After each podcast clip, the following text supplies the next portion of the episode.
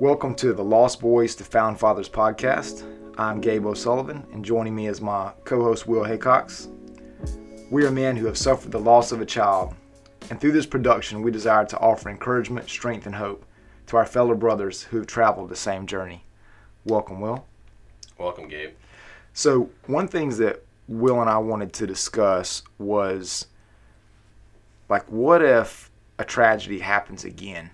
We unfortunately both had suffered the loss of, of kids, and as we moved towards having more children, uh, something that was in the back of our minds, we just couldn't help it, was what if? You know, what if something like this happened again? and certainly we kind of experienced a um, uh, rough patch when our daughter Avery was born. Uh, and again, if you haven't listened to the first four podcasts, this being episode five, make sure you go back and catch up so you'll kind of know where we're coming from.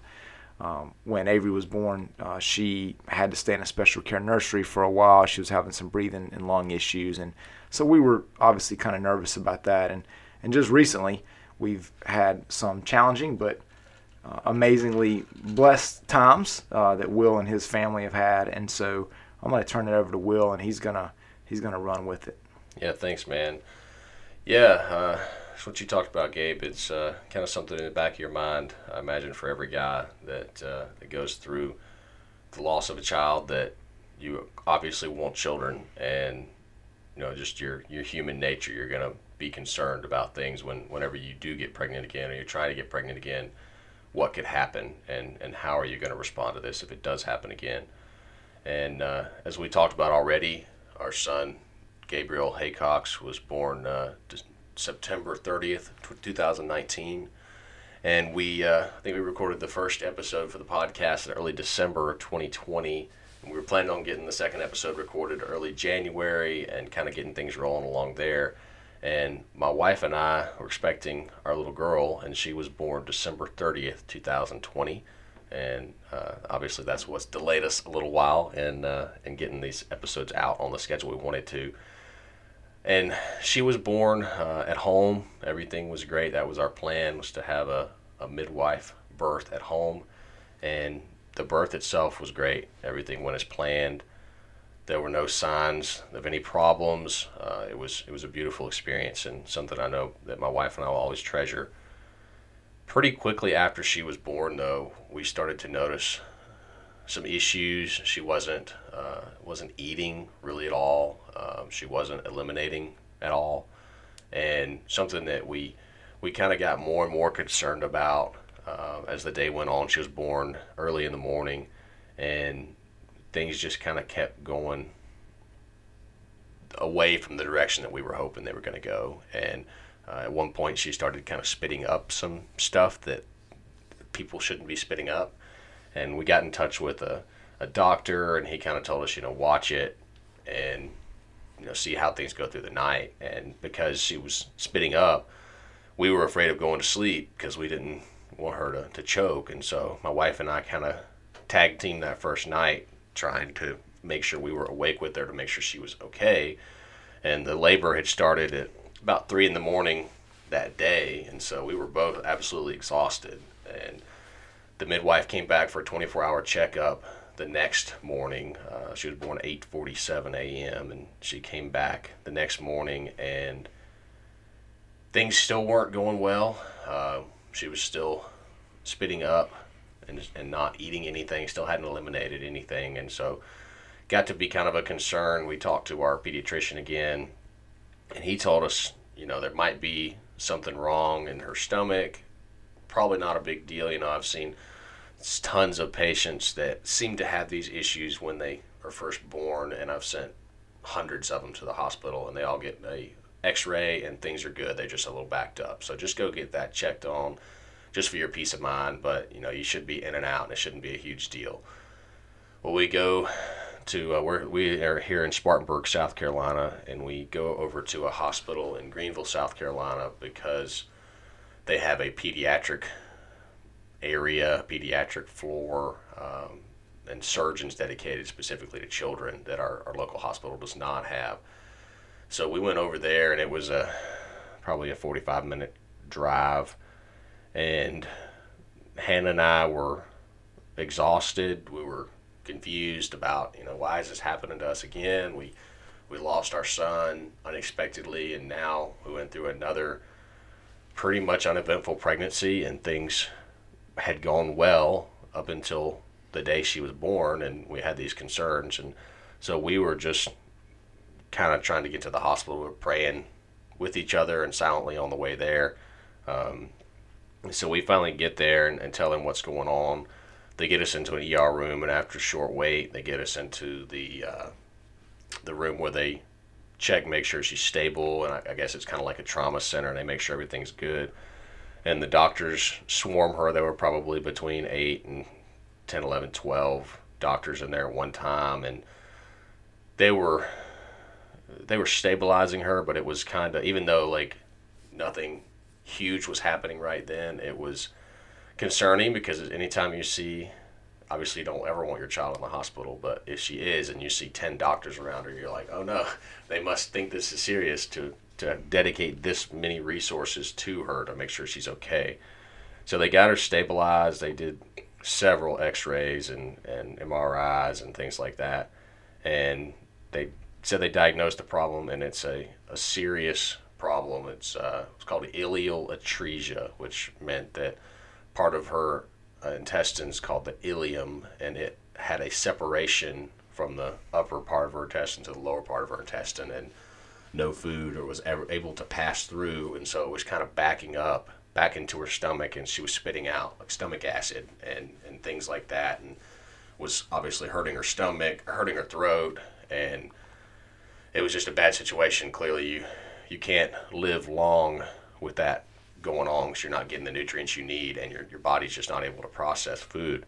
And so we kind of went from being at home, things being being crazy, but we're so glad she's there to back at the hospital, another serious thing laid on us that we weren't expecting. Um, and they pretty quickly rushed us to surgery.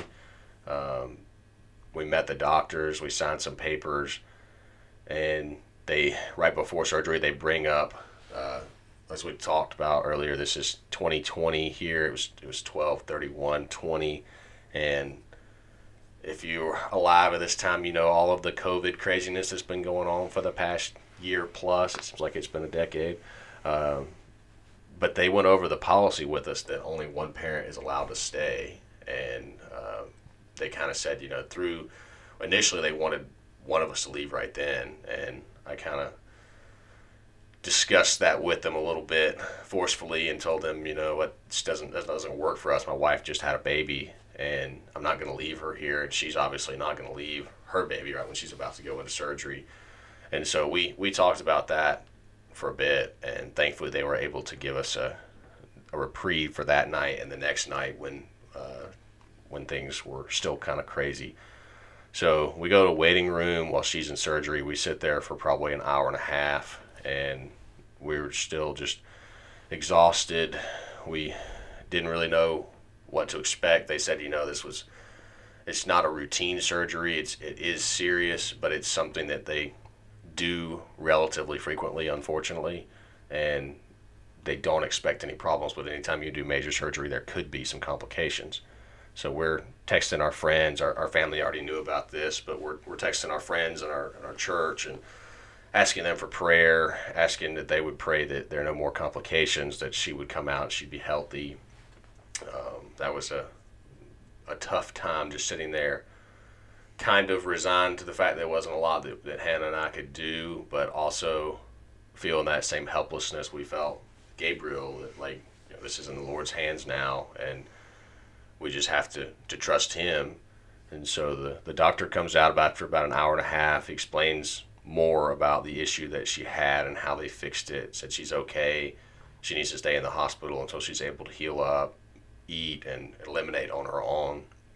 So we go to the PICU, the, the pediatric ICU, and we, we see her again. And she's on a breathing tube.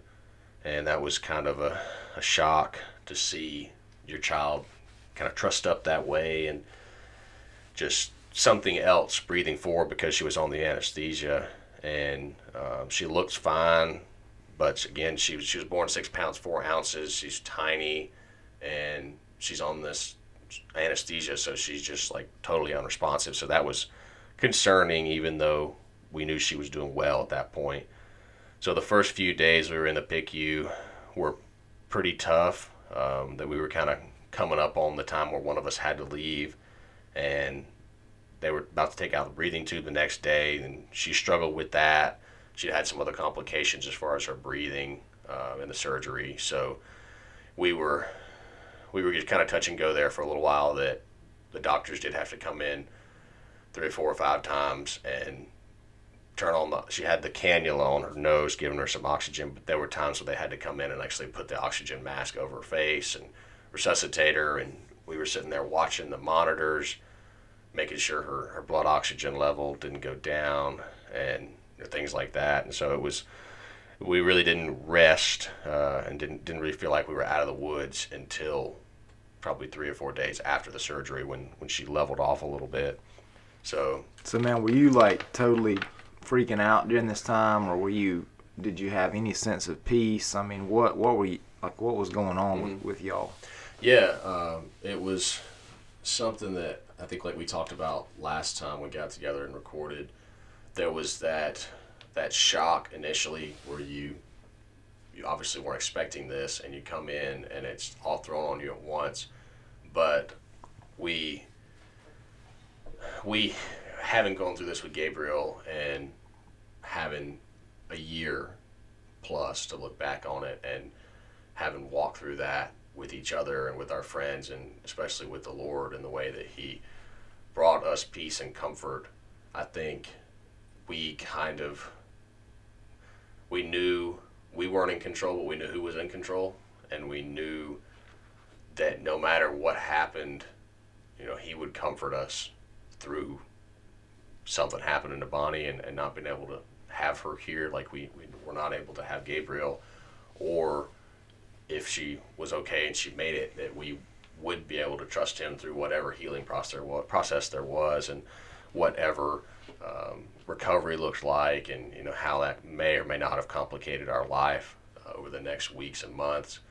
And so I think there is that part of me that did have the adrenaline come in like we talked about last time, but it was more of a controlled chaos, I guess, um, where obviously it's not something we were expecting, but we knew who was in control this time, and and were clearly concerned. Not not saying at all. We were we were just able to sit back and meditate and and praise the Lord and sing praise songs, and everything was great and, and pretty. We were we were afraid. There were tears uh, we were Hannah and I did sit there, you know, say what's what is it with us and children? You know, why why do we have to to go through this every time?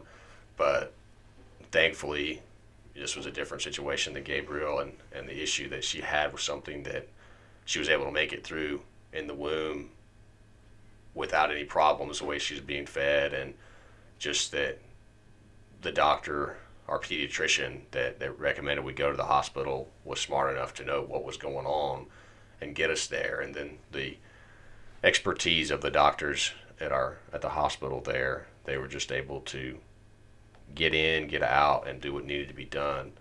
And uh, go ahead. So I was gonna say, I just think that's an important, a couple important things that you brought up was like number one, even though you had comfort of the Lord, you knew He was in control. You still had emotions like mm. you know fear, like doubt, like discouragement, even you know like questions and and so for those that are listening that may not have a relationship with Jesus and you don't even know what that means or what that looks like, like what what we're saying is that when you're going through difficult times, it doesn't mean that you're going to be able to be like stoic and have you know zero emotions or that you're going to be able to you know, it's not like you're having to put on a front. I mean, there's there's doubt, there's there's discouragement, there's um, you know, there's fear, but we still have that underlying capacity to realize, okay, I'm a child of the King. God's got this, and He's going to take care of me. He's going to take care of my family, uh, no matter what we're going through, and that's so it's not that you're like immune from suffering. It's like you're immune from having those emotions but but we we know who's in control, and that gives us that gives us comfort. You know, mm-hmm. kind of like when you were Um, I don't know. I, this is probably a terrible example, but I think about when, you know, when you're a kid and you're like, there's a thunderstorm or whatever, and then you're like scared about it, and you cover up your head with your blanket, like you still kind of scared, but like you still get you got that covering that gives you a little bit more comfort for whatever reasons. Like even though we're going through difficult times and you might be scared or fearful, we have that covering of the presence of the Lord and His comfort within us that's given us peace, and that's kind of what you're saying right there. Mm-hmm. Yeah, man.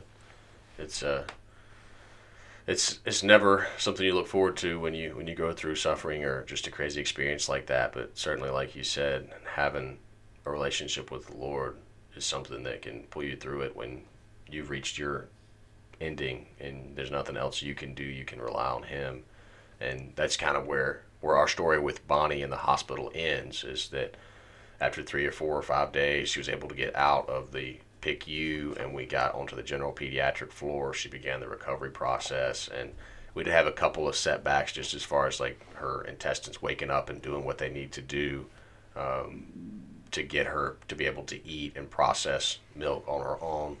But we finally got her on the right path and she started gaining weight and she was able to get out of the hospital on uh, January 21st of this year, 2021. And so she was in the hospital just under a month.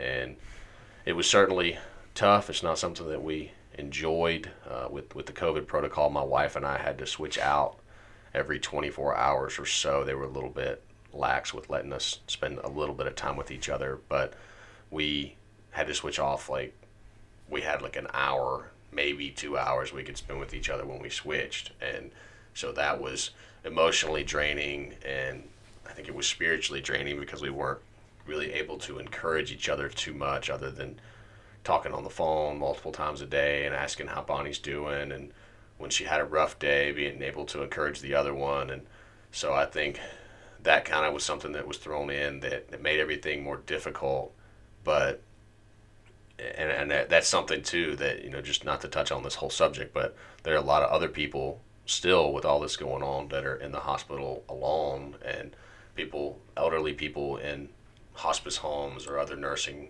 uh, facilities that they're not able to spend any time with anyone. And i think having a relationship with the lord is something that can carry you through those tough times and can bring you encouragement and bring you peace and comfort when you're isolated from the rest of the world, and, and obviously that's never ideal. I don't think anyone would say it's it's an ideal situation for one parent of a child that's going through something like this is able to be here while the other one's not, and I don't think anyone would say it's ideal for for older people to be locked in nursing homes by themselves. But I think when when everything is going wrong from our perspective, from our human perspective, the Lord's still in control, and having a relationship with Him and being able to rely on Him through these unforeseen circumstances is something that really is more powerful and, and more comforting than anything else that we could experience.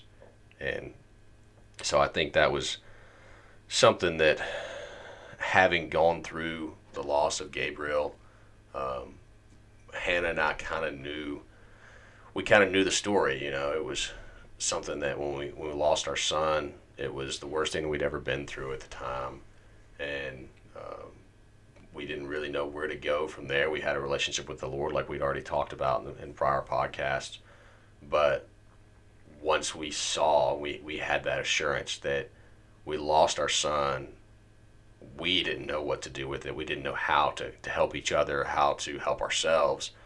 But we had that relationship with the Lord, and by relying on Him, He gave us His peace and His comfort, and He built us up and allowed us to build each other up we knew that that was something that could happen again with Bonnie, and something that I had prayed about and really still try to pray the whole time from the beginning of trying to get pregnant again after we lost Gabriel.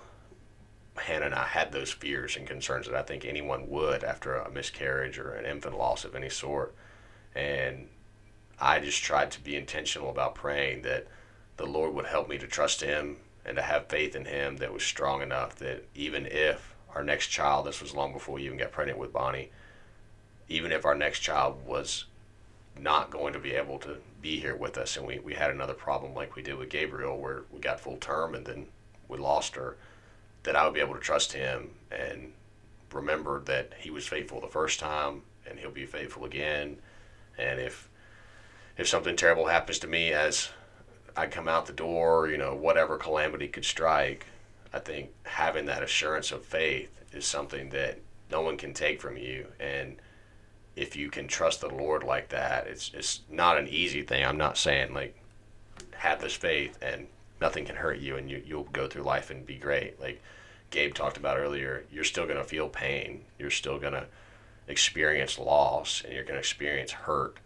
But if you pray and you try to reach a place where you trust God enough that no matter what happens, you know He's in control and His plan is greater than your plan.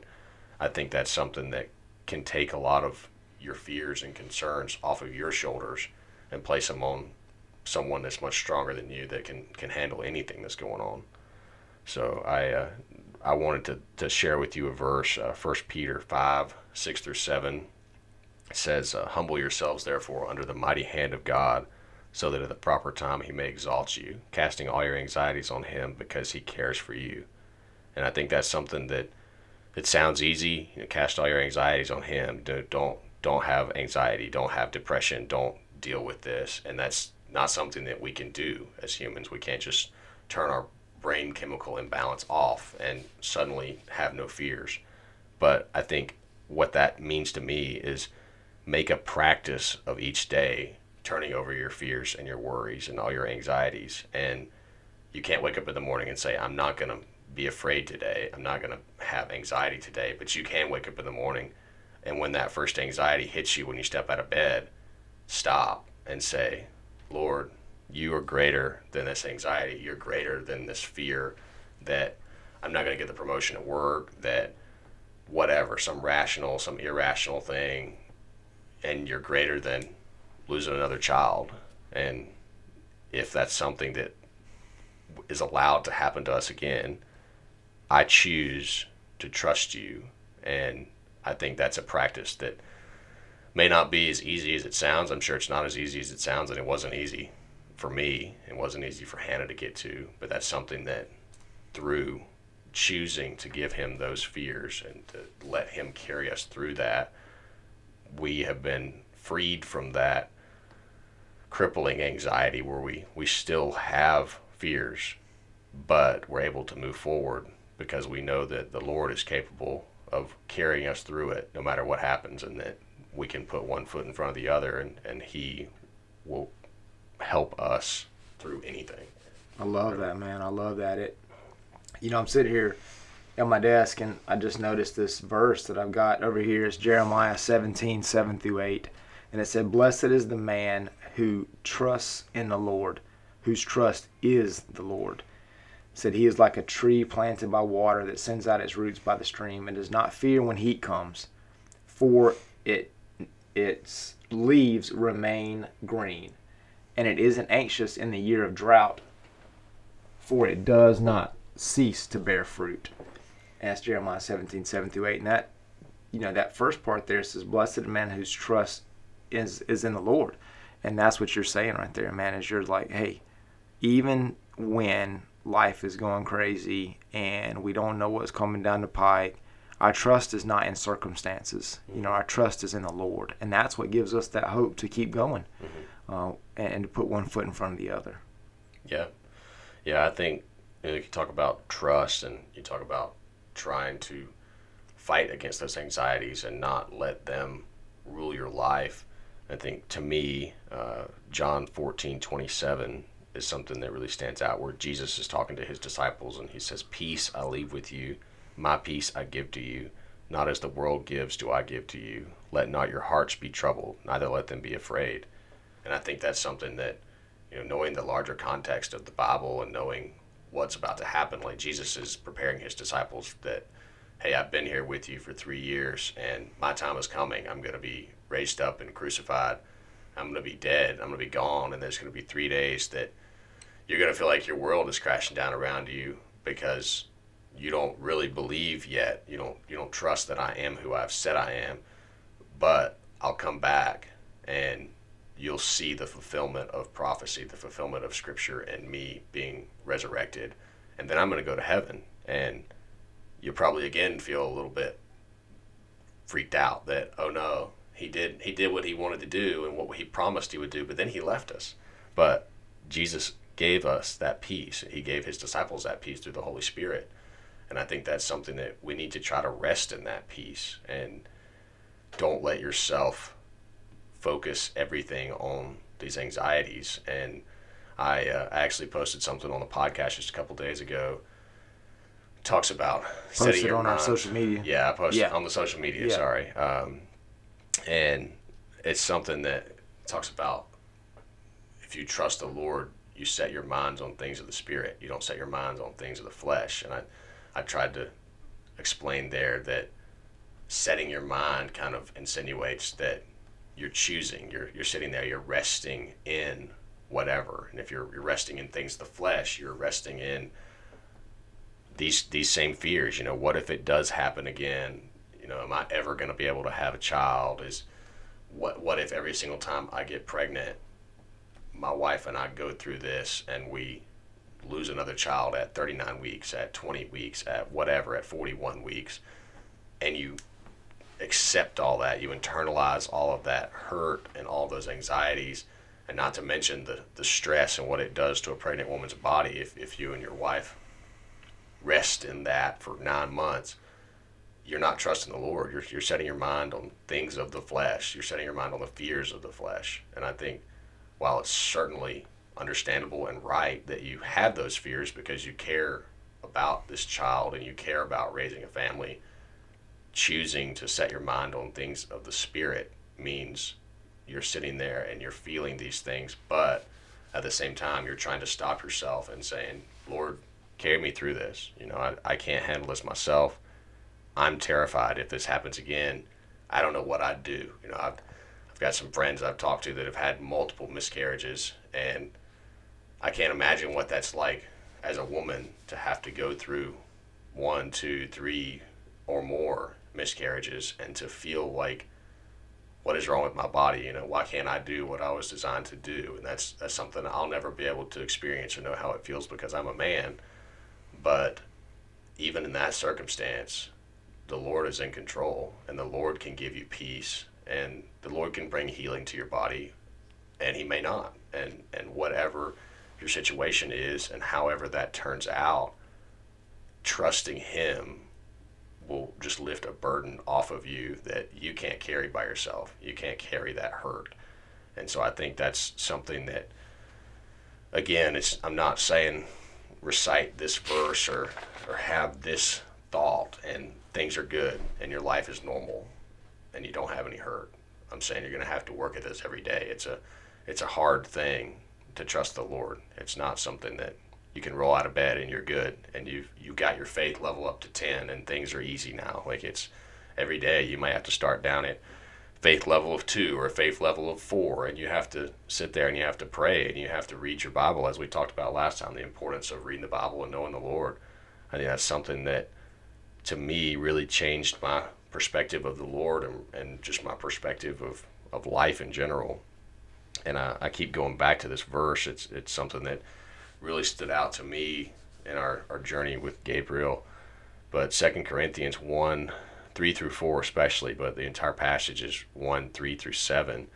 And it says, Blessed be the God and Father of our Lord Jesus Christ, the Father of mercies and God of all comfort who comforts us in all our affliction, so that we may be able to comfort those who are in any affliction with the comfort with which we ourselves are comforted by God. For as we share abundantly in Christ's sufferings, so through Christ we share abundantly in comfort too. If we are afflicted, it is for your comfort and salvation. And if we are comforted, it is for your comfort, which you experience when you patiently endure the same sufferings that we suffer. Our hope for you is unshaken for we know that as you share in our sufferings, you will also share in our comfort. And that's Paul's writing that to the Corinthians, and he's talking about the suffering and the persecution they're going through. But I think that's true for us, and something that as we go through discomfort, as we go through afflictions, the Lord comforts us. He's the God of all comfort, it says there in verse 3. And if we're afflicted, it's for Christ's glory. It's to point out how we are different because we trust Him and He will carry us through whatever it is. And verse 9 of that same passage, 2 Corinthians 1 9 says, Indeed, we felt that we had received the sentence of death, but that was to make us rely not on ourselves, but on God who raises the dead. And I think that's that's a truth to me that just hits home that we can't rely on ourselves. We can't rely on ourselves when we get in a car crash and you have to deal with insurance, and you can't rely on yourself when your child dies or you're afraid that your next child may die. We can only rely on the one who raises the dead, and that's God. Man, that's awesome, Will. And I think that's a great, like, kind of ending point for this episode where where where you have discussed how do we overcome the anxiety of thinking that what if what if something bad happens again and you know you you laid out a few things you said we we understand god's in control we have peace in jesus because jesus said that he would be our peace. And we realize that he is the god of all comfort. And how can how can we believe in that and because man he, he's the one that raises the dead like you said. He is in control of, of all life. And and I would say also we have to understand that you know we also um, have purpose. Like our suffering actually has purpose, and that's what that scripture was you just read, where we are comforted in our time of need, so that way we can then be a comfort to others. And so we want you guys to understand that what you're going through is not on. It's not an accident. It may not be pleasant, but it has purpose. So remember that. Like you have the opportunity to move forward in this and to be a comfort to somebody else down the road. And so so take comfort in, in that and be strong in that. Thank you, Gabe. Thank you for joining us today. Make sure you follow Lost Boys to Found Fathers on Facebook, Instagram, and Twitter. And you can check out Gabe's book at thywillbedonebook.com. Thanks, House.